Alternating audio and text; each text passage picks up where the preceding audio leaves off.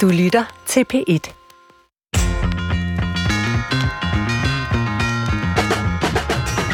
Penge er bare papir, siger nogen, og det er nok omtrent så forkert, som det kan blive.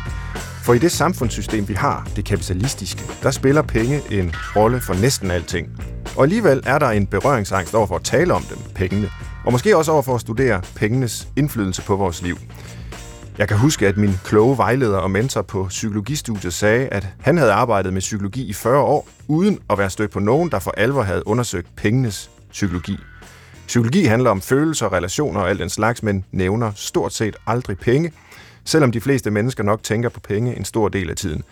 Enten fordi de mangler dem, eller fordi de er bange for at miste dem. Penge er nærmest fortrængt af den moderne psykologi, og det vil vi gerne gøre noget ved her i dagens udgave af Brinkmanns Brix, hvor vi skal tale om penge. Velkommen til.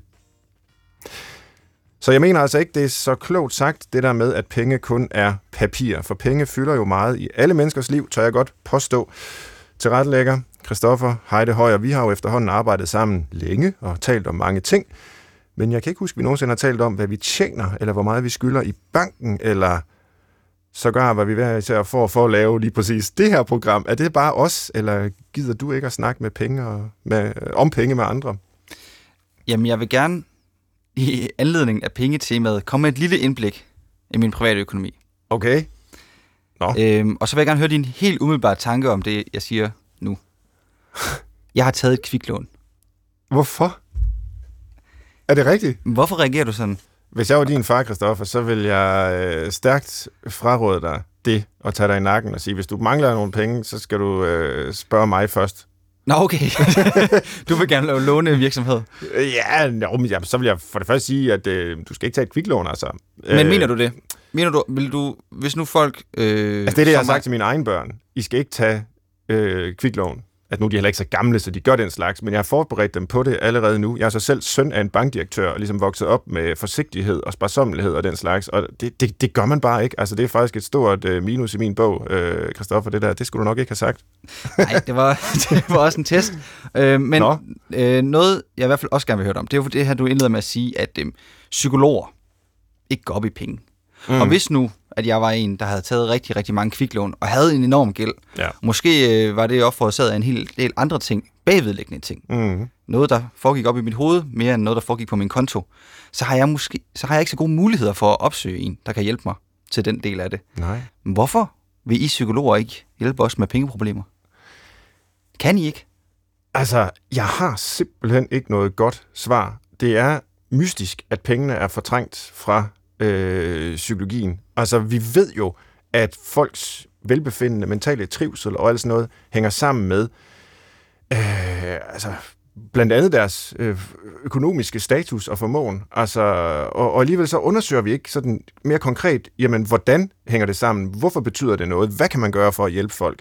Altså, vi hjælper jo glade og gerne mennesker med, med, med depressioner, Øh, men hvis nu de er deprimeret, fordi der er nogle objektive ydre forhold, eksempelvis vedrørende deres økonomi, så var det jo i virkeligheden måske det, der skulle fokuseres på, hvordan vi gør dem bedre i stand til at håndtere det, frem for at vi hjælper dem med at omarrangere deres øh, tankemønstre, så de tænker mere positivt om noget, der måske ikke overhovedet er positivt, nemlig at de er i en... Øh, hvad ved jeg, en gældsspiral eller sådan noget. Så der, der er et eller andet, der er, er skørt her i mine øjne inden for psykologien. Det, det, det er på en eller anden måde ufint at, at tale om de konkrete realiteter, som i pengenes verden. Jamen, og hvordan har du det så? Nu siger du sådan en bankdirektør. Jeg tænker, at din konto har det nok også nogenlunde. Men øhm, hvordan har det været sådan i løbet af dit liv? Har du altid kunne klikke ind, det gør man jo nu, men i gamle dage, tjekke din øh, bankbog med ro i maven? Ja, altså, jeg er ikke altid med ro i maven. Øh, altså, jeg har jo været studerende og øh, haft meget øh, få penge i, i perioder af mit liv, men jeg har altid haft det lidt med, med bankkontoen som med, med spisekammeret. Altså, der, der skal være lidt, ligesom der skal være havregryn og rugbrød i, øh, i brødskabet, øh, så skal der også bare være lidt på kontoen. Ikke? Øh, jeg er aldrig en, der har været i minus. Øh, okay. Jeg har altid, og jeg har også evnet at leve altså som studerende sådan, altså legendarisk sparsomligt. Øh, det var sådan noget, der blev talt om, at de madpakker, jeg havde selvfølgelig min egen madpakke med i, i kantinen på studiet. Jeg kunne ikke drømme om at købe øh, de der dyre sandwiches, som øh, universitetet lavede.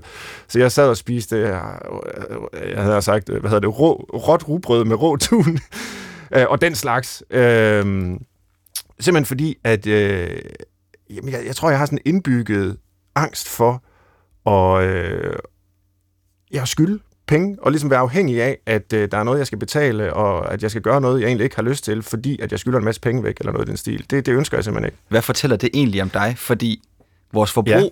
fortæller en del om, hvem vi er, er der ja. mange, der vil påstå. Hvad siger den der sparsomlighed om dig?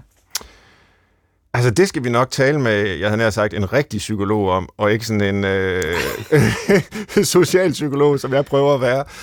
Øhm, der er, altså, det siger nok noget om min personlighedsstruktur, men det siger jo bestemt også noget om øh, den baggrund, jeg har, det jeg kommer fra. Altså, jeg er fra Midtjylland, øh, hvor, hvor man måske tænker sådan her, øh, langt hen ad vejen, og også fra nogle øh, familieforhold, hvor, hvor det er sådan her, man har tænkt. Altså, altså det der med, at min far blev ansat i bankverdenen øh, ret tidligt i mit liv, og hvor jeg ligesom altid har fået indblik i det, og når han har talt om mennesker, der har levet over evne, for eksempel, okay. Øh, så har jeg kunne se på ham, altså det er meget skamfuldt. Jeg kan godt høre og det, i din stemme, at det er noget, sådan man ikke gør. vil jeg ikke være. Sådan bør man ikke øh, leve, og det, det, det, det sidder meget dybt i mig.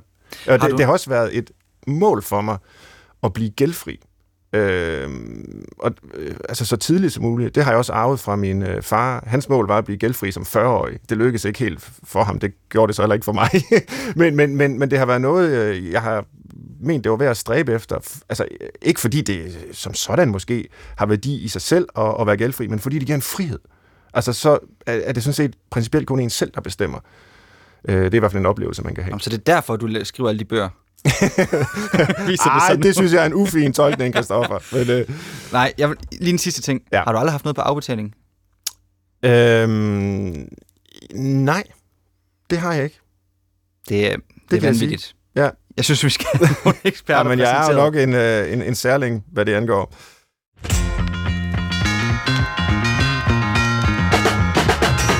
Men velkommen til Brinkmanns Brix på P1 her i dag med forbrugerøkonom hos Nordea og forfatter til bogen Plus på kontoen, Anne Lehmann. Velkommen til dig, Anne. Tak skal du have. Tusind tak, fordi du er med. Og ved siden af sidder professor i antropologi på Københavns Universitet, Pernille Honen. Også en varm velkomst til dig. Tak skal du have. Det er skønt at have jer med, for jeg ved, at I kan hjælpe mig med at finde ud af, hvorfor penge kan besætte os. Og måske falder der også et par gode økonomiske råd af sig. Så for en gang skyld kan det simpelthen betale sig at lytte med kan vi sige til lytterne her i dagens udgave af Brinkmanns Brix. Og øh, børnesangen siger jo, har du penge, så kan du få, og har du ingen, så må du gå. Og sådan lærer vi meget tidligt, at verden hænger sammen. Penge giver adgang til alt muligt, og manglen på dem mindsker ens muligheder. Det er i hvert fald en indledende påstand. Den er nok ikke så kontroversiel, men det er nok ikke så tit, vi tænker igennem, hvad den egentlig betyder. Nu udfrittede Christoffer mig først om øh, mit mere sådan personlige forhold til penge, og det er jo i virkeligheden lidt tabuiseret at tage fat på det, men nu våger jeg alligevel øh, i forhold til jer, Pernille og Anne, hvilket forhold til penge er, er I så vokset op med? Øh, Anne Lehmann først. Jamen, øh, da du fortalte om din baggrund, så tænkte jeg, ja, hak ved den, hak ved den. Okay. Jeg er nemlig vokset op med en, min, min mor lever endnu, hun er 94, og hun har altid været meget ked af det med at låne penge. Øh, og øh, for eksempel, øh, så var der nogen, der havde en stor bil, så sagde hun, ja, vores bil er ikke så stor, men den er til gengæld købt og betalt. Mm. Så det her med at, øh, at have en fornuftig pengeadfærd og sådan noget, det er jeg også vokset op med. Og mm. administrere mig selv, og hvis jeg lånte 10 kroner af hende, så skal, du, så skal jeg love dig for, at de skulle retur igen. Det var ikke noget, der blev eftergivet. Og så kan man sige, det vi ved fra mange undersøgelser er, at en, en god pengeadfærd hjemmefra, den går tit videre til næste generation. Ikke altid, men ofte. Og der, du kender også øh, skumfidus-testen og så videre. Mm-hmm. Der er nogen, der magter at, at udsætte deres behov, og nogen magter det ikke. Men uanset hvordan man vinder og drejer det, så er der et, et, også et tabu ved at, at sige det, som også noget forskning peger på, at øh, jo flere forbrugsmuligheder du har, jamen jo højere tilfredshed har du. Det, det ved vi fra noget forskning fra Jødeborgs Universitet, og det, er der nogen, det vil nogen lade sig provokere af, men, men det er der altså meget solid evidens for. Ja. Vi skal måske bare lige indskyde skumfidus-testen, som du refererer til, Anne. Det er sådan et meget berømt psykologisk øh, studie af børns øh, selvkontrol. Altså hvor man målte helt tilbage i 60'erne på Stanford Universitet, og han hedder Walter Mischel, hvis nogen vil slå ham op bagefter, forskeren, der, der øh, lavede de her eksperimenter. Man målte, hvor længe børn kunne vente med at spise en skumfidus, og hvis de kunne vente fulde 20 minutter helt alene i et rum hvor der ikke var noget at lege med, eller øh, kigge på, eller noget som helst. Det var et dybt kedeligt øh, miljø. Så ville de blive belønnet med, med to skumfiduser. Og senere fandt man ud af, at der var en sammenhæng mellem, hvor længe de kunne vente, og hvordan det gik dem senere i livet. Herunder, ja, groft sagt, hvor rige de var. Øh, jo længere de kunne vente, øh, altså udsætte deres behov, desto flere penge tjente de som voksne. Og det lyder som om, Anne, at du var sådan en, der kunne vente længe, øh, før du spiste skumfidusen, da du Yes. var barn. Ja. ja. Altså, Jeg var ikke udsat for den, men øh, jeg gætter på, at jeg også vil... Jeg har en hel masse fejl, og, men, men jeg tror lige præcis her, der, der ville jeg også kunne have ventet ganske længe, før jeg spiste skumfidusen. Øh, Pernille Honen, kunne du også have ventet længe, før du spiste skumfidusen? Ja. Det er et, øh, ja, et, et lidt kedeligt spørgsmål at indlede med, men øh, hvad, Men- hvordan men er jeg, du? Ja, altså jeg vil sige, at men jeg har altså, måske altså sådan en, en lidt lignende øh, historie, tror jeg. Altså min far, han var jurist, dommer, øh, og, øh, og han havde også altså sådan en meget, øh, skal vi sige, stram måde at bruge penge på. Og noget af det, som jeg tænkte på, øh, da du lige øh, nævnte det her, øh, det er, at øh, noget af det, som han var virkelig, virkelig dårlig til, det var at beslutte sig for, hvornår han skulle købe noget. Ja. Altså, så det kunne tage virkelig lang tid. Altså, altså vælge mellem, altså hvis det skulle være, om det skulle være sådan den ene form for, øh, for tv eller det andet, Ja. eller om også, også mindre ting. Øh, og det har jeg arvet, så jeg er simpelthen, jeg helt- jeg er simpelthen helt vildt dårlig til at bruge penge. Ja. Øh, og jeg bruger enormt lang tid på at, at beslutte mig. Og derfor så tænker jeg, at hvis jeg fik den der skumfidus-test, så tror som jeg i øvrigt synes er lidt forfærdeligt faktisk at udsætte børn for, vil jeg lige mm. parentes indføre, øh, så, så, så tror jeg, at jeg vil bruge rigtig meget af tiden på sådan, skal, skal ikke, skal, mm. skal ikke, øh, men øh, sikkert heller ikke spise den. Nej. Har du nogensinde truffet en rigtig dårlig økonomisk beslutning så, Pernille? Det kan jeg faktisk ikke huske. Så har du nok ikke. Nej. Har, har du det, Anne? Og ja. Nå, okay. Altså fordi, at det skete der jo det, da jeg så... Alt det, jeg ikke fik, da jeg var barn, det skulle ligesom indhentes. Okay. Så der er blevet købt rigtig mange par støvler og sko og spykker og tasker. Og nu har jeg det sådan, at jeg kigger på, hvor mange dametasker har man brug for? Ja, for mange, vil jeg sige. Mm.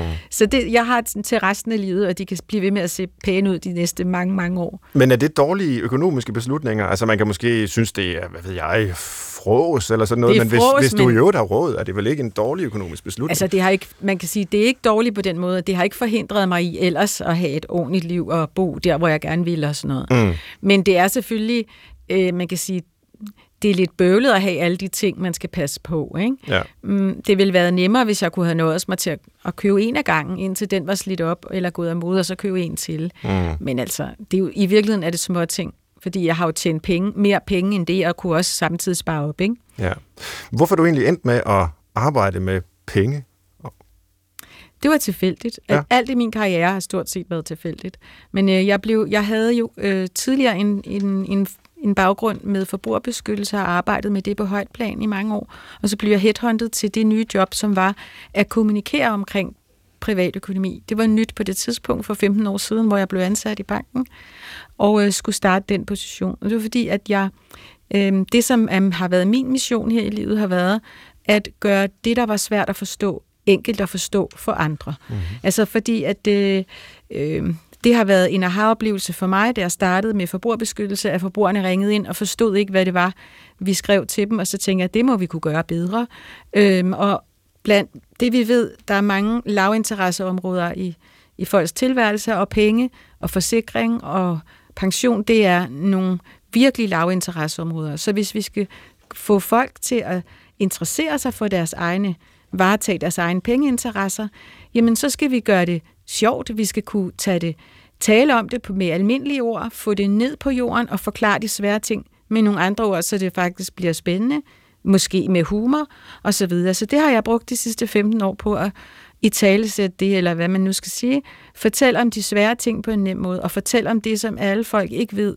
Mm. Fortæl om det, så de opdager, hov, der havde jeg nogle muligheder, og så er det jo op til folk, om de vil bruge de muligheder, eller om de ikke vil. Ja, det er også vildt, at det først var for omtrent 15 år siden, at det overhovedet blev sådan en del af den offentlige samtale, altså privatøkonomi på den måde, som du har øh, fremstillet det, ikke? Altså, Ja. der har jo været tv-programmer siden øh, fjernsyns barndom om, hvordan man øh, laver mad, eller ja, om det ene og det andet dokumentar om alt muligt, ikke? Men, men lige præcis privatøkonomi, som jo ellers er noget, som ligger alle mennesker på sinde, det, det har været øh, glemt, ikke bare af Men jeg- psykologien, som jeg var inde på, men jo også i den offentlige øh, i Jamen, det jo, billede. Men det, der jo er ved det, er, at den måde, det har været, man har talt om det på, og den måde, som der er skrevet bøger om det på, er, at øh, man har skrevet som om, at alle var meget fornuftige mennesker. Ja. Øh, og, og det er skrevet til, øh, så sparer du lige op, så gør du lige det. Mm. Men det er jo det, folk ikke kunne finde ud af. Altså, de, kan jo ikke, de kan sidde der og blive frustreret, og i en, sådan en bog kom de jo aldrig igennem. De fik jo ondt i øjnene, når de var nået til side 3, fordi det var så kedeligt skrevet, og det var også helt urealistisk, øh, og der blev brugt en masse fremmedord, og, og, og, og så dur det jo ikke. Nej. Pernille Honen, senere vil jeg gerne spørge dig til dit arbejde og din forskning med, med gæld og det område, men for en antropolog at beskæftige sig med penge, er det mere normalt, end det vil være for en psykolog at lave øh, et projekt om pengenes psykologi?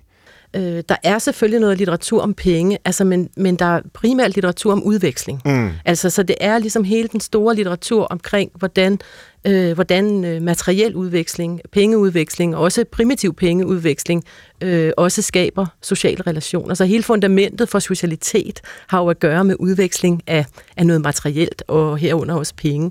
Og så har man tidligere haft en ret skarp afgrænsning kan man sige, mellem altså de her udvekslingssfærer, så som gavegivning, øh, øh, som det, der ligesom etablerer de sociale relationer på den ene side, og så pengeøkonomi på den anden side. Men det har ændret sig, vil jeg sige. Altså sådan, at man i stigende grad ser de her udvekslingsformer også som en del af kommersiel udveksling, kan man sige. Altså mm. så mhm. på den måde er, er det, er det, det, med, altså det med det sociale, som, øh, som, altså som linker til den antropologiske forskning. Mm. Øh, altså så, min, så kan man sige, så er min egen baggrund, at jeg altså ret tidligt øh, øh, hvad skal man sige, øh, faktisk trådte ud af akademia og har arbejdet med anvendt forskning, både på det tidligere Socialforskningsinstitut og mm-hmm. med, med arbejdslivsforskning. Og i forbindelse med øh, at være på, altså det hedder VIVE nu, men det var SFI tidligere, øh, der lavede vi nogle undersøgelser, som, øh, som handlede om øh, øh, udsathed i forbrugssamfundet. Altså det vil sige, hvordan håndterer man at have få penge, øh, når man lever i et samfund, der er præget af forbrug, og hvor forbrug, som jeg også selv nævnte før, øh, har en stor betydning for at vise, hvem man er. Mm. Øh, og i den forbindelse, der, øh, der vil jeg sige, der synes jeg, jeg fik vokset en interesse for at prøve at forstå, øh, folks øh, forbrug og forbrugsvaner og, øh, og oplevelse af penges betydning øh, meget konkret, altså i forhold til, hvordan kan man forstå de sociale, det sociale liv, der ligger bag, de sociale, den sociale praksis, den dagligdag. Øh, altså, så det vil sige, at, øh, at, at og, og selvfølgelig også altså med særlig fokus på på, på, hvad det betyder at have få penge, men i virkeligheden endte vi så også med at diskutere eller undersøge det her blandt øh, altså mere sådan middelklasse familier, for at prøve at forstå, hvad er det egentlig, der ligger bag de økonomiske dispositioner, som de træffer. Ja, og det kan måske være mærkeligt at efterspørge en definition på penge, fordi alle ved jo, hvad penge er. Øh, det er nogen, man har på kontoen, eller det er nogen, man skylder, eller det er nogen, man kan øh, betale med at få en sodavand, hvis man er tørstig osv. Men det er egentlig mere kompliceret, når man går ind i det. Altså, jeg tror, øh, nu har jeg faktisk ikke øh, slået det op i dagens anledning, det burde jeg have gjort, men at der i en lærebog kan stå noget i retning af, at penge er almen ekvivalenten for værdi. Det synes jeg, jeg har læst engang. Altså sådan et oversættelsesredskab, som er indført for at kunne oversætte enhver form for værdi til enhver anden form for værdi. Altså man kan ligesom holde ting op, der intet har at gøre med hinanden. Altså hvad er forholdet mellem et par gummistøvler og øh, Shakespeares samlede værker. De har intet med hinanden at gøre, men hvis, man, man kan udveksle dem gennem penge, og så kan de pludselig blive forbundet. Er det, er det sådan en antropologisk øh, tilgang til penge øh, også, eller hvordan? Øh, altså, øh, øh, nej. Nej, det er godt. altså, øh, altså, man kan sige, at i antropologien har man, har man primært beskæftiget sig med det, man kalder sådan special purpose money. Okay. Altså, og har, altså sådan i hvad skal man sige, den tidlige litteratur eller klassiske litteratur, øh, hvor man har undersøgt altså forskellige former for penge i mere primitivt samfund. Altså, hvor man jo ikke har haft moderne penge. Mm. Altså, der har man haft nogle andre hvad skal man sige, måder at udveksle på, øh, hvor man, hvor man øh, for eksempel har anvendt en bestemt type, hvad skal man sige, øh, ja, en bestemt type penge. En, det kunne være skalpenge, eller det kunne være, det kunne være øh, noget, nogle kover, øh, øh, øh, hvad hedder sådan noget, altså noget kover, altså til at udveksle bestemte ting for. Mm. Altså, mens man så har brugt nogle andre til at udveksle nogle andre ting for. Altså, så på den måde kan man sige, at øh, der i, den, i antropologien er ligesom sådan en definition af, at nogen penge er altså øre med, altså kan man sige, at de indgår kun i bestemte former for, for, for transaktioner. Øh, og, og den udvikling, som, altså, som er sådan vores penge, de moderne penge, øh, og hele, hele den idé om, at alt kan oversættes til det samme, altså til, til det samme beløb, eller kan, kan, kan, altså kan, kan, kan blive til en ekvivalent af det samme forløb. Altså det er faktisk øh, hovedsageligt noget, som er relateret til altså moderne, altså øh, industrialisering og moderne, moderne penge. Ja til markedsøkonomi ja. og kapitalisme, ja. og, og det vi så har nu. Ja. Har du en, øh, et, et, pengebegreb, øh, Anne Lehmann, som du opererer ud fra? Jamen, altså, der er jo egentlig to definitioner på det. Den ene er, at når du har en opsparing, så er det udskudt forbrug, og så kan vi udlede derfra, at penge er, det repræsenterer muligt dine forbrugsmuligheder. Mm-hmm. Du har nogle penge nu, det er nogle forbrugsmuligheder. Du kan vælge at gå hen og veksle det til et blad i Netto, eller lade være. Du køber en sandwich i kantinen. Det gør vi to ikke. Vi har madpakke med. Det er billigere. Så har vi nemlig flere forbrugsmuligheder. Så kan vi vælge os at, at, at gemme nogle af pengene, så vi kan bruge dem om 10 år eller i morgen. Så det er egentlig bare, det repræsenterer okay. forbrug i vores samfund. Og når vi taler om det på den her måde, og det er måske i sagens natur, når man efterspørger en definition, så er det jo som om, at jamen, det hele er ligesom øh, oplyst. Vi ved, hvad, hvad penge er. Det kan så være forskelligt i øh, tidligere tider i ikke-kapitalistiske samfund, og nu er det så på en anden måde, men, men vi kan tale om det, vi kan forstå det, og mennesket er sådan et øh, rationelt væsen, kunne man nærmest fristes til at mene, øh, som har styr på det, og, og herunder styr på sit eget forbrug. Men alle de problemer, vi har med penge, de kan vel siges at udspringe af, at vi ikke er så fornuftige, som man ellers skulle tro. Øh, jeg tror stadigvæk i økonomiske lærebøger, øh, at der mange steder er forudsat, at mennesket er det, nogen kalder homo economicus. Altså sådan et rationelt tænkende individ, der vil optimere sine egne muligheder, altså få mest muligt ud af, hvad man end kaster sig ud i, med den mindst mulige indsats, og, øh, og penge spiller så en rolle i det. Er det en... Ja, nu det er jo godt nok et ledende spørgsmål, Pernille Honen, men nu stiller jeg det så. Det er vel ikke en forestilling, der er særlig gangbar mønt i antropologien, altså forestillingen om mennesket som homo economicus, eller hvordan? Øh, nej, altså, øh, nej, altså, sådan, altså samlet set, øh, så, så, så, altså ja, du, du havde jo også øh, luftet det her med fornuften tidligere, ja. og der havde jeg også øh, sat en note om, at fornuft for en antropolog er jo en ganske anden størrelse. det, End for en økonom, måske? Ja, ja altså, så der er sådan, øh, der er flere ting at sige omkring det med de fornuft, altså det, det, det fornuftige penge. Øh, altså man kan sige, for det første, så, så vil man som antropolog altså knytte øh, forestilling om penge og forbrug af penge, og dermed også en definition af, hvad der er fornuftigt til en bestemt kontekst. Altså det vil sige, at, øh, at det, der er fornuftigt i en kontekst, er ikke nødvendigvis, altså, er ikke nødvendigvis set, set som fornuftigt i en anden. Mm. Og i vores samfund kan man også sige, at det, som anses for at være fornuftigt for nogen, anses faktisk ikke for at være fornuftigt for nogle andre. Mm. Øh, altså, så der er en, altså, og der er sådan en helt, øh, kan man sige, også sådan sociologisk litteratur om, hvordan at, øh, at, vi, øh, at, at vi ligesom ser øh, penge og, og forestillinger om rationalitet øh, som, som, som noget, der ja, kan man sige, netop ikke er givet, men som noget, der, der, der er forskelligt i, øh, i, øh, for forskellige mennesker. Altså for eksempel, hvis man er, hvis man er, er modtager af kontanthjælp, altså så er der nogle ganske anden, andre former for legitimitet øh, forbundet med at bruge penge, end der er, hvis man tjener øh, sine penge selv. Altså, så, så på den måde er, der, er det sådan et ret bredt spektrum. Ja, og fra dit forbrugerøkonomiske perspektiv, anlægger man, øh, hvor fornuftige vil du så sige, vi er som mennesker? Jamen overhovedet ikke fornuftigt, overhovedet når det drejer sig. Nej, og der har jeg jo Kahneman, øh, som er en, øh, han er faktisk psykolog, men han har fået Nobelprisen i økonomi for efterhånden, jeg tror det var i 2002. Ja. Men øh, han var en, en, han har jo han og mange andre har forsket rigtig meget i, lavet mange forsøg, hvor de kan øh, vise, at, øhm, at mange økonomiske beslutninger bliver taget ved, at vi, vi lytter til vores mave. Der er mange fornemmelser nede i den mave der, det rumler og rasler, men vi lytter. Og eller vi tager sådan nogle automatbeslutninger. Det er, det, vi har to systemer inde i vores øh, hoved. Vi har et langsomt, fornuftigt system, som er rigtig svært at sætte i omregninger. Og så har vi et hurtigt system, som, hvor vi trækker, træffer en masse beslutninger. Men problemet med de der øh, hurtige beslutninger er, at de ikke, de ikke, der har vi ikke givet os tiden til at regne igennem. Der kører vi på nogle tommelfingerregler, som ikke nødvendigvis er, er de bedste i den situation. Så man kan sige, øh, det er sjældent, at vi træffer den der rigtig objektiverede, gennemtænkte beslutning, fordi det kræver for meget energi. Og vi er tit for trætte til det og træffer beslutninger på tidspunkter af dagen, hvor vi ikke er i stand til at træffe en ordentlig beslutning. Er det noget, man udnytter i, øh, altså blandt bankerne, altså, som jo egentlig har en interesse i, ja, på den ene side måske, at i at vi ikke er alt for ufornuftige, øh, så vi ikke kan betale vores gæld. Men på den anden side, så vil de jo gerne have, at vi for eksempel låner penge. Øh... Jamen altså, det, det tror jeg faktisk ikke er tilfældet, fordi de skal overholde så mange regler. Okay. Men, men, hvis, men man kan sagtens manipulere med folk, og det ser du jo på nettet, hvis du færdes på nettet. Der er alle mulige øh, abonnementsfælder og alt muligt, som er designet på en måde, hvor du træffer en hurtig beslutning, og ikke lige får øje på alle de øh, ulemper, der er ved det, og pludselig ender du i en abonnementsfælde, eller klikker på noget, du aldrig skulle have klikket på, osv. Mm. Så der er masser af manipulation derude blandt forbrugerne, på alle mulige ting, hvor psykologien bliver brugt imod for, forbrugeren. Men, men jeg tror lige præcis at skyde på bankerne der, det, det tror jeg ikke er det rigtige sted, fordi de er så kraftigt reguleret. Ja.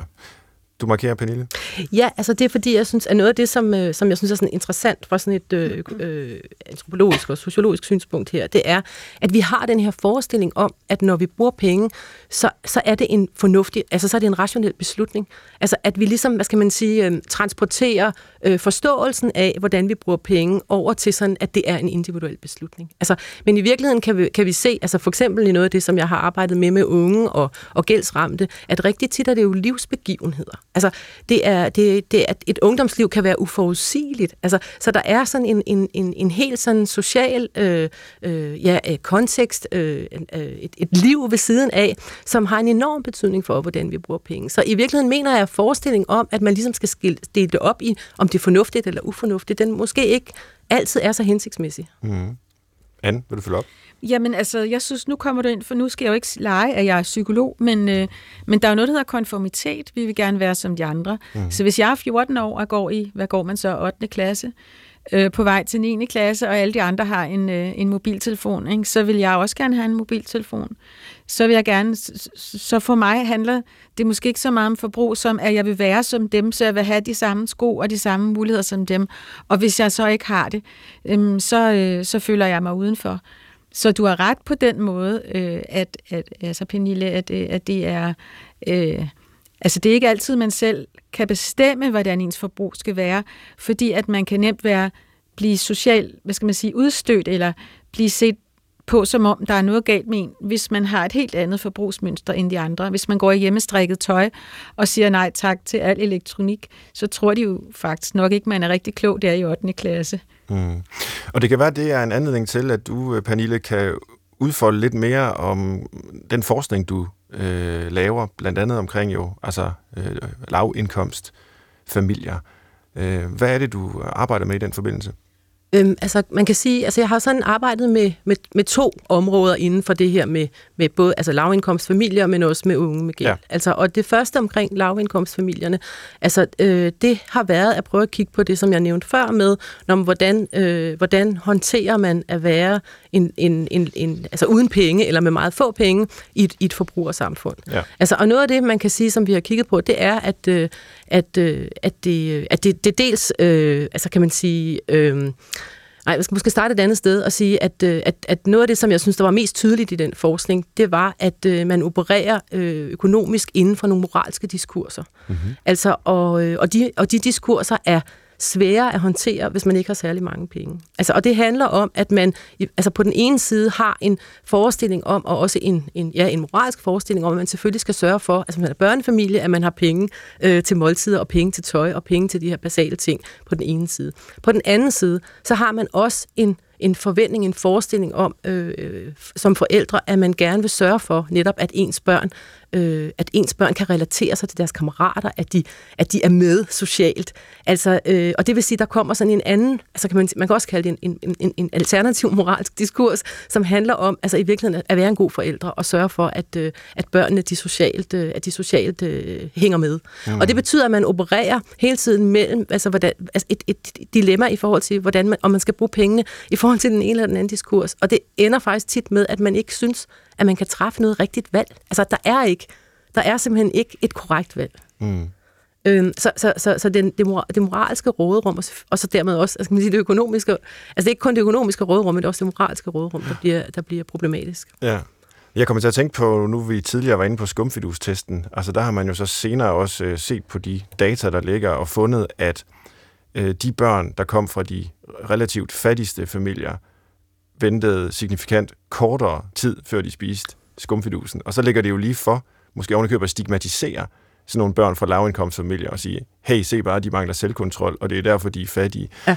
Og øh, nu hvor du fortæller om, hvordan det så er at leve i de familier, så synes jeg måske også, det er vigtigt at pointere, at det kan være en helt forkert tolkning af den der skumfidustest. Det kan jo godt være, at det for dem faktisk jo er fornuftigt at spise den skumfidus, ja. mens den er der, fordi det er det, de har, har lært. Altså, nu er der endelig noget, øh, så gælder det om at få det, før der kommer nogle andre og tager det.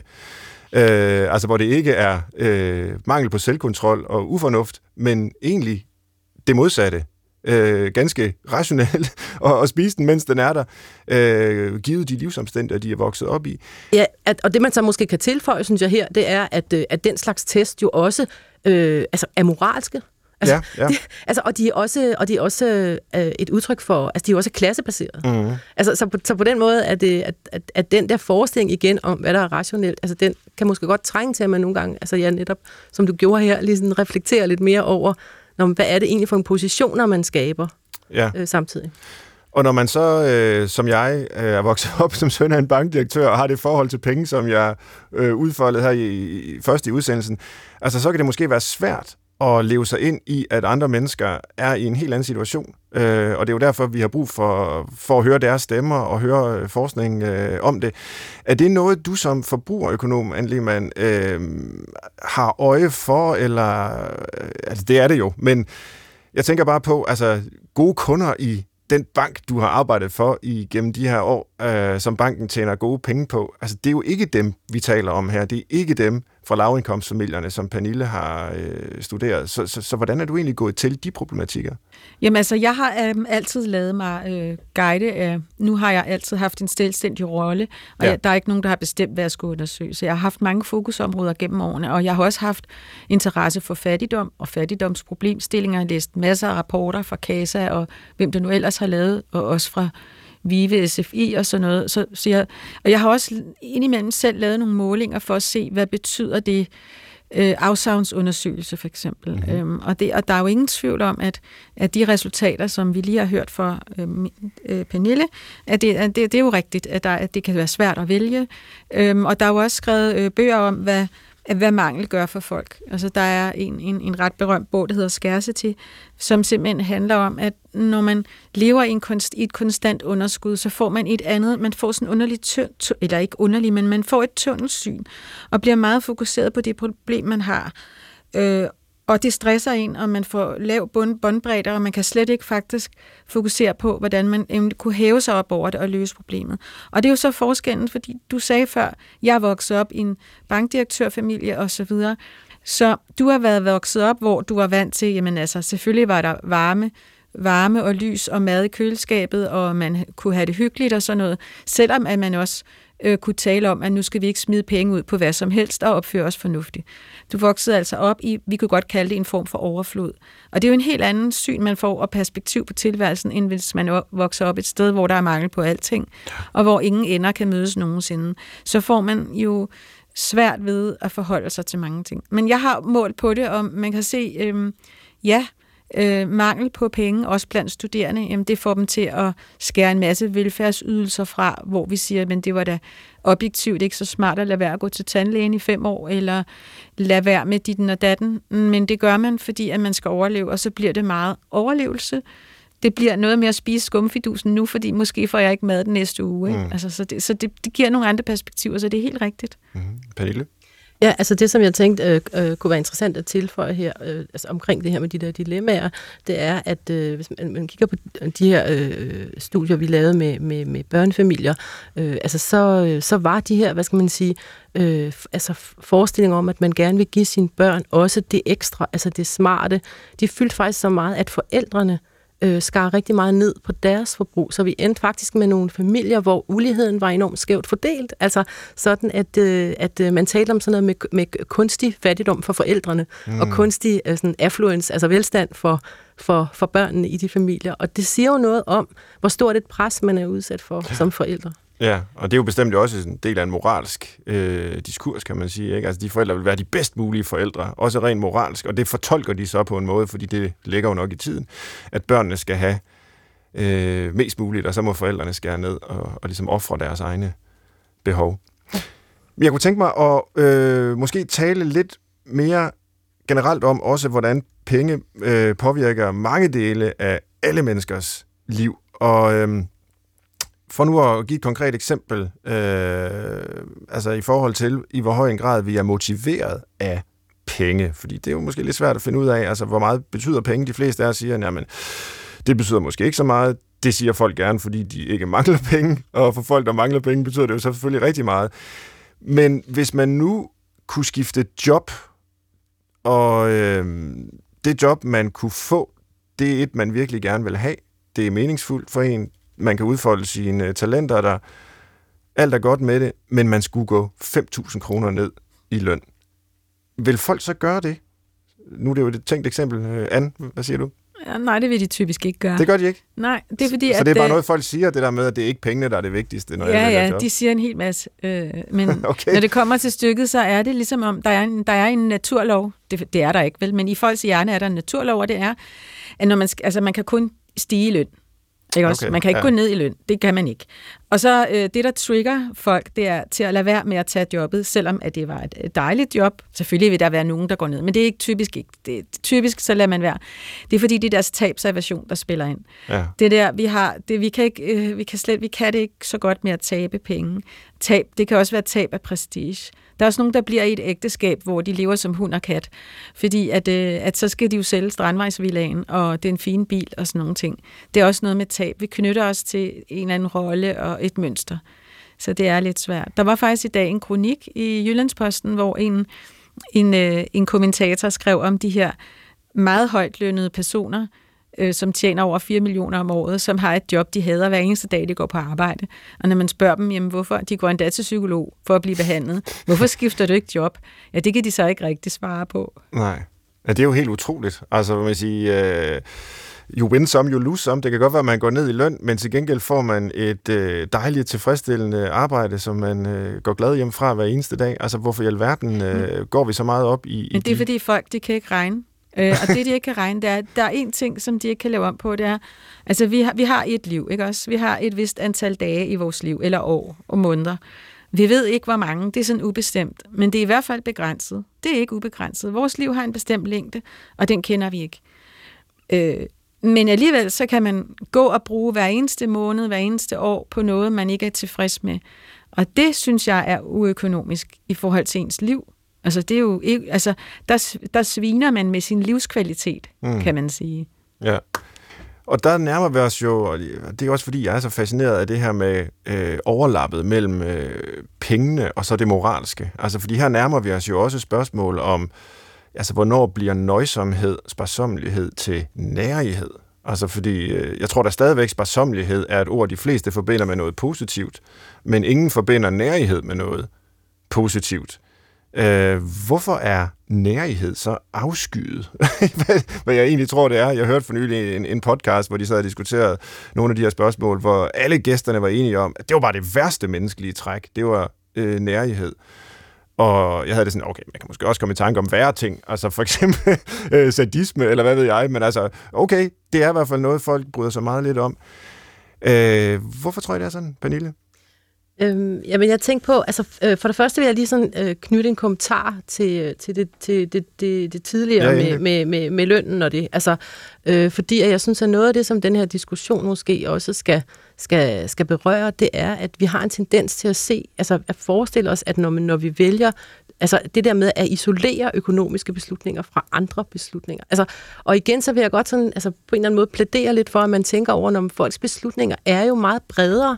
Altså, øh, altså så, så, så vores øko- økonomi er jo indlejret i i, øh, i alle mulige andre, øh, hvad skal man sige, værdi, værdier og normer. Og, og for eksempel så, øh, så hele spørgsmålet om klimadebatten og den unge generation, som har en forestilling om, at, at, at skulle, altså, hvad skal man sige, at skulle, skulle leve mere nøjsomt. Altså, den type af værdier, de, de kommer jo til at influ, in, informere, influere, mm. måske konflikte med med de forestillinger, vi har om, at vi gerne vil have et fedt job, og vi også gerne vil tjene penge, og, og der ligger også en værdisætning af mig, fordi jeg, tjener, øh, fordi jeg tjener godt. Men, men det er bare for at sige, at jeg synes, at der er, altså der, det er vigtigt, at problematikken ligesom på en eller anden måde altså bliver bredere, fordi det tror jeg, den er. Altså, og det er den altså for folk, som, som, som, som vælger, hvad de vil i deres liv. Ja. Øh, så det var bare lige til den. Og så, øhm, og så øhm, i forhold til det med nærhed, så kan man sige, jo igen tra- traditionelt antropologisk. Altså, der ville man gå ind og sige, når man, altså hele spørgsmålet om at give, Altså spørgsmålet om gavegivning, altså at, at det er sådan en fundament for socialitet.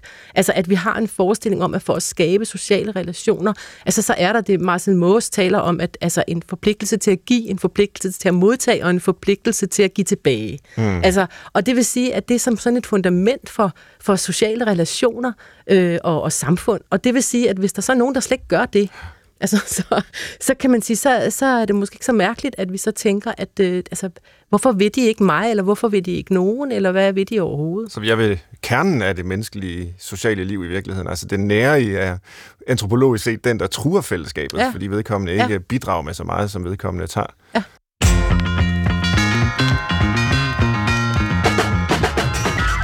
Du lytter til Brinkmanns Brix, hvor vi i dag taler om pengene i vores liv. De er jo gode, når man har dem, og forfærdelige, når man mangler dem. Heldigvis så har vi gode gæster med i dag, og det er forbrugerøkonom hos Nordea, Anne Lehmann, samt professor i antropologi ved Københavns Universitet, Pernille Honen, og vi har selvfølgelig også tilrettelægger Christoffer Heide Højer med.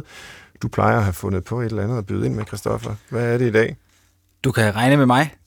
godt. Jeg tror, det er givet godt ud og kan betale sig at vi investerer noget tid i at lave en faseliste over, hvad der kunne give overskud hos alle, når vi handler. Og lad mig sige det sådan, at mit kviklån ikke endte med det resultat, jeg forventede. Det gav ikke det på bundlinjen, jeg drømte om. Øhm, så det er jo pengepoesi, det, det der. Det er pengepoesi, og det er fordi, nu har I været inde på det alle sammen på hver, fra hver jeres vinkel. Hvordan træffer vi egentlig, hvis vi nu tager flest mulige faktorer med, en god beslutning, når vi handler? Når jeg næste gang skal prøve at gøre noget, måske smartere, i hvert fald økonomisk, end at tage et kviklån. Hvad er det så for nogle parametre, jeg skal tænke over næste gang, jeg vil købe en is, eller et sommerhus, eller en cykel? Hvad er det, der er på spil i mit hoved, og hvordan når jeg er et sted hen, hvor jeg ikke bare er rationel, men faktisk får det meste af mit liv med i de øh, udregninger? Anne Lehmann, kan du hjælpe det unge Jamen altså, her? først og fremmest, man kan sige, det er sådan en flertrinsraket. Og det sjove var, at øh, Pernille var lidt inde. Jeg vil bruge dig om lidt, Pernille, som et godt eksempel. Men øh, først så skal du selvfølgelig finde ud af, at øh, hvad, øh, det kan være en ting, det kan være en ydelse, det kan være en vare. Har jeg brug for denne her ting? Og så skal du investere... Det har jeg. Ja, og så skal du investere noget tid på at finde ud af, jamen hvad er det for, hvis nu det var en vaskemaskine, du skulle have. Hvad, hvad, hvad er mit behov omkring vaskemaskine? Læs nogle test, gå på nettet, brug tid på det. Du skal, og du skal helst være veludvilet, og lige har spist morgenmad, eller lige har spist frokost, sådan at du er super frisk, og så investere lidt tid i det her. Og så kan det godt være, at du ender med, at der er fem vaskemaskiner, og du tænker, at de er jo gode alle sammen, så hvad skal jeg vælge? Og så skal du selvfølgelig ikke ende med, at du aldrig får truffet de valg der. Så du skal ind og indsnævre det ved for eksempel at sige, men et parameter kan være bedst i test. Den er, den er, øh, det kan være, at den er bedst til at vaske tøjet rent, eller hvis det er vigtigt for dig, at den er energivenlig, så skal det være det, som du siger, men så tager jeg den mest energivenlige.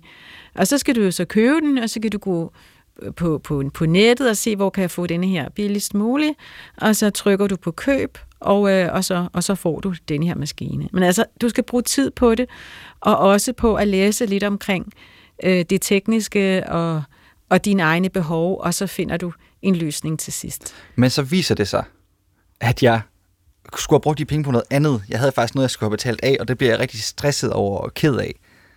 Så nu skal du prioritere? Ja, Ja, men se, så er det jo sådan, at øh, altså efter den, hvad skal man sige, hvis du, hvis du spørger nogle af mine kollegaer, så vil de sige, jamen, øh, hvis du har gæld, skal du først få den ud af verden. Øh, men jeg vil sige, men det kan jo, man skal også have en ordentlig hverdag, der hænger sammen, som ikke stresser en. Så hvis det nu er, at du har rigtig meget vasketøj, og du ikke magter at gå ned på vasketeriet hele tiden, så kan det være en rigtig god idé at investere i en vaskemaskine, og så få en øh, aftale med din gæld, sådan så du kan jo gøre begge ting, men samtidig får øh, noget livskvalitet og spare noget tid. Så, så det er rigtigt, at der kan være flere ting. Så, så det vil jeg så tænke, jamen hvis du har for eksempel rigtig meget vasketøj og rigtig lidt tid, jamen, så kunne det være en, en god idé, at du fik din egen maskine.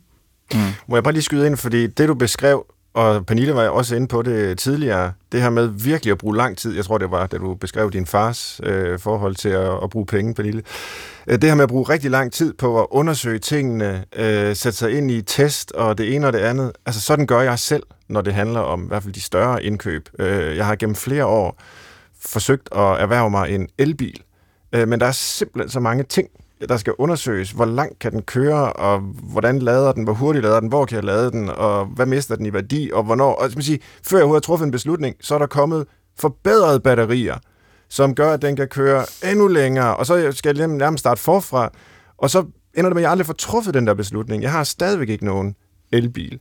Øh, og nu snakker vi jo rigtig meget om, øh, både her og generelt, altså dem, der træffer for hurtige beslutninger dem, der kaster sig ud i, i kviklån, ligesom Christoffer, og bare øh, forbruger løs af alt muligt, og det er meget ufornuftigt. Men hvad med den anden type menneske, dem der aldrig rigtig får det, de jo egentlig gerne vil have, og måske også har brug for, fordi de bare øh, nørder for længe med alle Men mulige altså, de er detaljer. nødt til at indskrænke søgefeltet. Okay. Fordi det har vi jo også lavet nogle undersøgelser. Der er et berømt syltetøjsforsøg, mm-hmm. øh, som er, at hvis du har alt for meget at vælge imellem, jamen, så kan du ikke vælge. Mm. Altså, så du, så det er derfor, du skal prøve at indskrænke søgefeltet, sådan at, øh, hvad er vigtigst for dig? Fordi der findes jo, jeg ved ikke, hundredvis af vaskemaskiner, så du skal ikke vælge mellem dem alle sammen. Du skal vælge mellem dem, du har råd til, som koster, skal vi sige, maks 5.000. Du skal hele tiden indsnævre, så du til sidst har en to-tre valgmuligheder. Det kan du forholde dig til. Problemet er, at hvis du skal forholde dig til alt for meget, så kom, ligesom det med elbilerne og ny teknologi, og hver måned kommer der noget nyt, jamen så bliver det for indviklet. Så kan man ikke træffe en beslutning, så går man helt i stå. Så man skal sørge for, at, øh, at, der, at man får indsnævret det, så der ikke er så meget at vælge imellem, så er det nemmere at træffe beslutningen. Det ved vi. Mm-hmm. Det er godt med lidt Jamen, jeg kan godt lige høre på det. Det er jo en helt anden vinkel, ja. måske. Ja, altså jeg ved ikke, om jeg har et rigtig godt bud. Altså jeg vil sige, at jeg startede jeg. ud med at sige, at, øh, at, øh, at øh, altså, jeg er jo virkelig, virkelig dårlig til selv at træffe beslutninger og bruge penge, og jeg tror, Svend, at jeg vil sige, at du ligner min far. Ja. Altså jeg tror, at det er simpelthen sådan, det er. Øh, så, så, så, så, så, så det der med at komme med et, et godt bud på, hvordan man ligesom træffer en beslutning, det, det synes jeg er svært, men man kan sige, noget af det, som jeg måske synes, man, skal, man kunne overveje, det var altså lidt det, jeg var inde på før, det var, hvad er det, der giver værdi?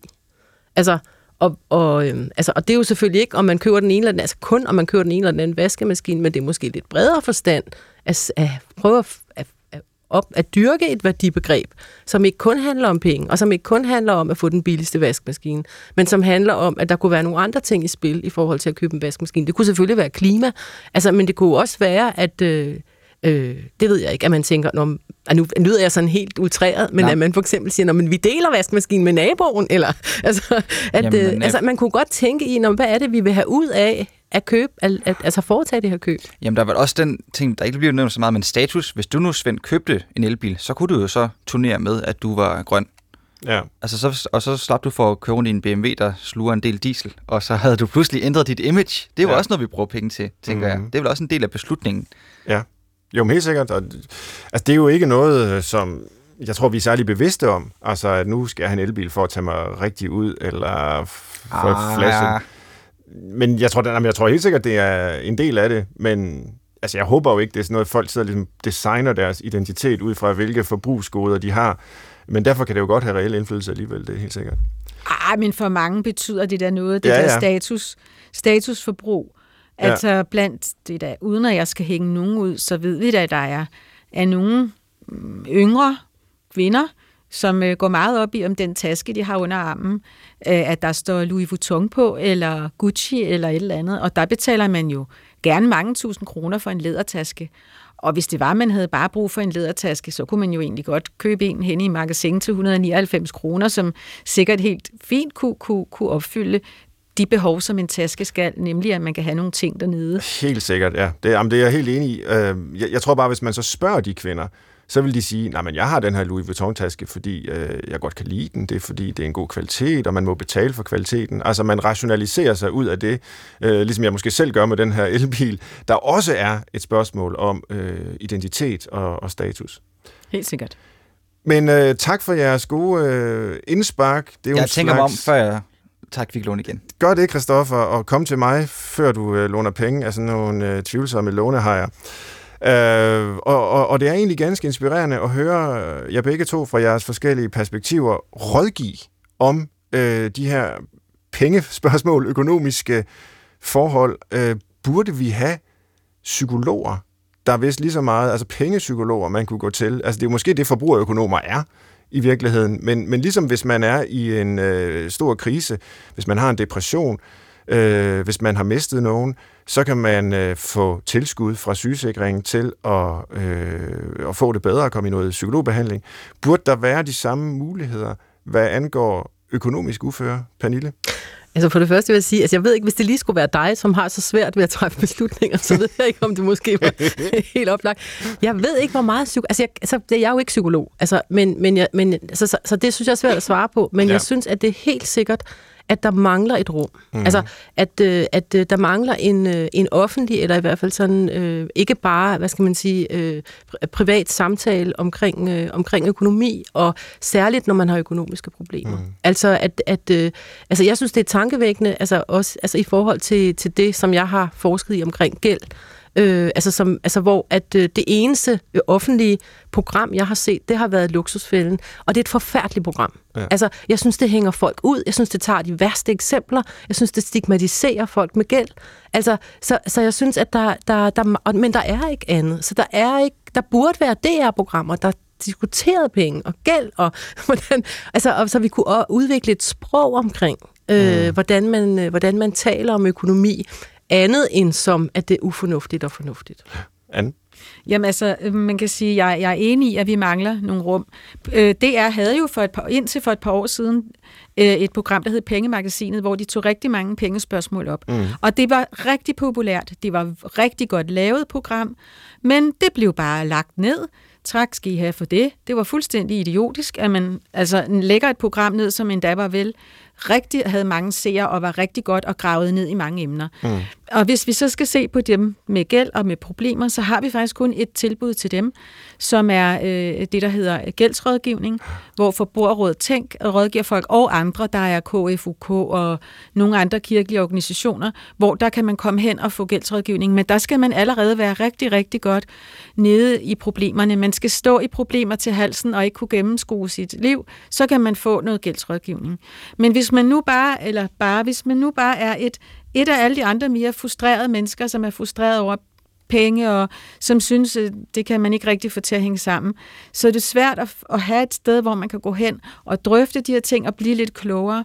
Det kunne godt være i nogle grupper, hvor man sidder og snakker, at der var en, der hjalp en eller noget. Så kan man gå ned og snakke med sin bank og få lidt rådgivning, men, men det er nok ikke bare ikke det, som rigtig mange har behov for. De har behov for at kunne tage noget mere styring over deres, tage mere pengekontrol, ikke? Og blive pengevoksne og få lidt bedre kontrol og have bedre til at styre, hvis man ved, man er altså en af de der impuls personer, som har lidt for meget tøj hængende hjemme i skabet, man aldrig har kø- øh, brugt, men man købte det bare, fordi det var sat ned, og så videre, og så videre, som jo rigtig mange mennesker har. Jamen, så har vi mangler et rum til det. Mm. Ja, Pernille? Ja, jeg tænkte på, at jeg, jeg vil lige nævne, at øh, altså noget, af det, øh, noget af den øh, forskning, jeg har lavet, den har faktisk været sammen med Forbrugerrådet Tænk, og jeg har også været ude og observere samtaler i deres gældsrådgivninger.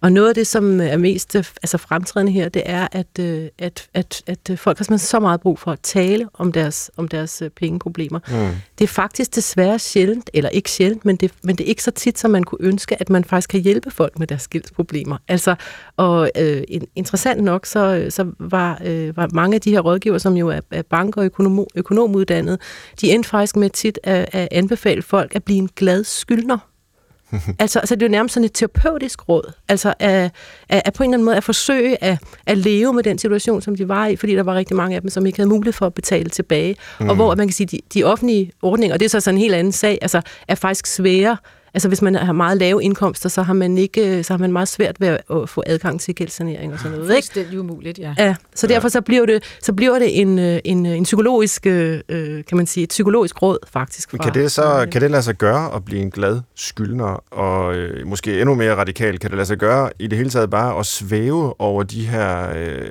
pengemæssige spørgsmål og, og være ligeglad med penge? Altså hvad enten man så har dem eller skylder dem.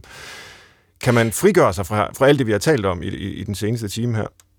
Altså, altså, altså nu, nu vil jeg jo sige, at jeg har desværre ikke altså, talt med folk efter øh, rådgivningen. Nej. Så lige præcis, kan man sige sådan forskningsmæssigt, at synes jeg, det er svært at sige, men, ja. men, men altså i forhold til alt det andet, vi ved, så vil jeg sige nej. Nej.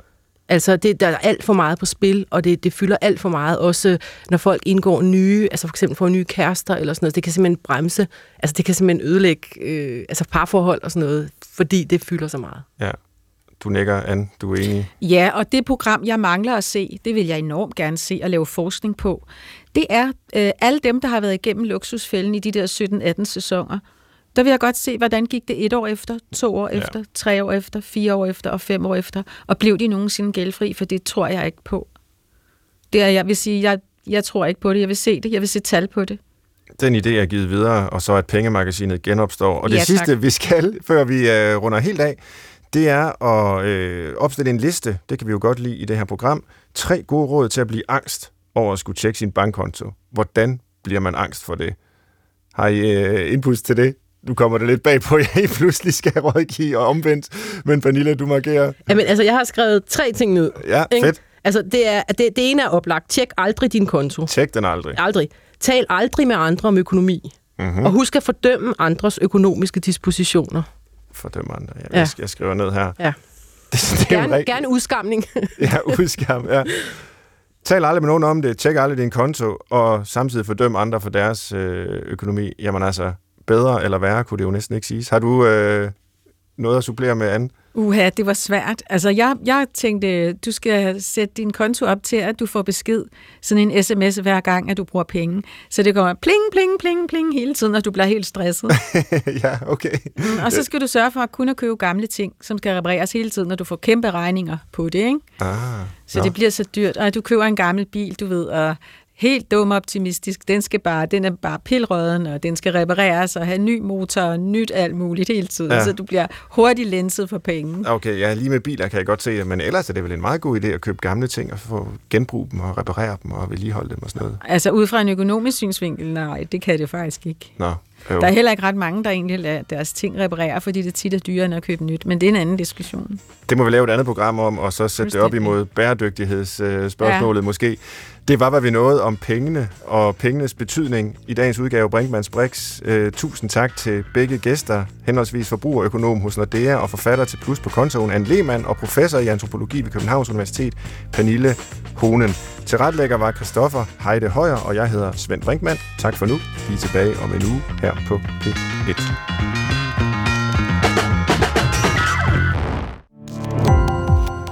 Gå på opdagelse i alle DR's podcast og radioprogrammer. I appen DR Lyd.